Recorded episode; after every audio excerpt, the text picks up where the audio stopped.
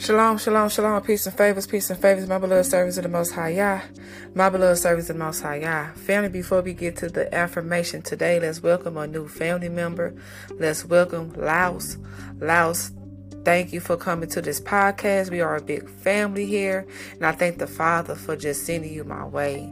All praises and esteem to Father Yahuwah, and I pray that this um, podcast will be an inspiration and even motivation for you guys to become closer to the Father Yahweh again. Let's welcome a new family member, Laos. Hallelujah. Today is day 33 of our affirmations. Hallelujah. Day 33. And our affirmation is I am healing and strengthening every day. I am healing and strengthening every day. I'm going to read it one more time.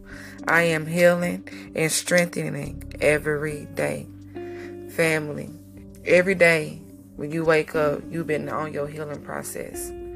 And I know that it's hard, okay? People are losing loved ones. People are losing their jobs, their homes, their car.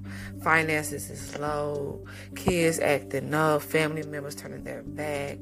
You have no one to talk to Trust me, I get it. I went through it. I'm a living testimony of it. Hallelujah. But just know every day you become you become stronger. Every day the Father Yahweh is strengthening you. Hallelujah. But in order to continue to get strengthened and help with your healing, you need to fill your Ruach HaKodesh with some scriptures, okay, of healing. Some scriptures of strength Say some affirmations that's pertaining to motivation and strengthen your healing. Hallelujah.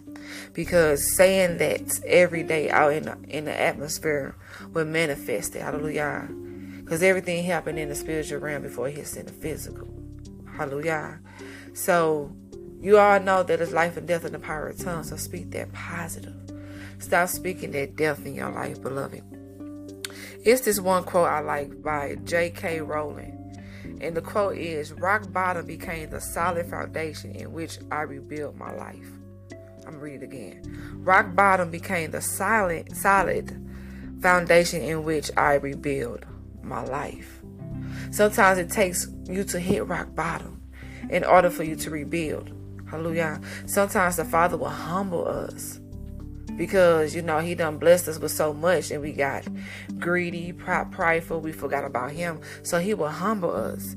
And sometimes a humbling season could hit means rock bottom. Whatever situation you feel like rock bottom is acceptable for you in your journey you will hit rock bottom. And by from that rock bottom you learn to love yourself you learn to get closer to the Father Yahuwah, and you learn to rebuild your life, rebuild your foundation. So when you come up again, you remember that you could always go back to rock bottom, but it's gonna have you learn some lessons.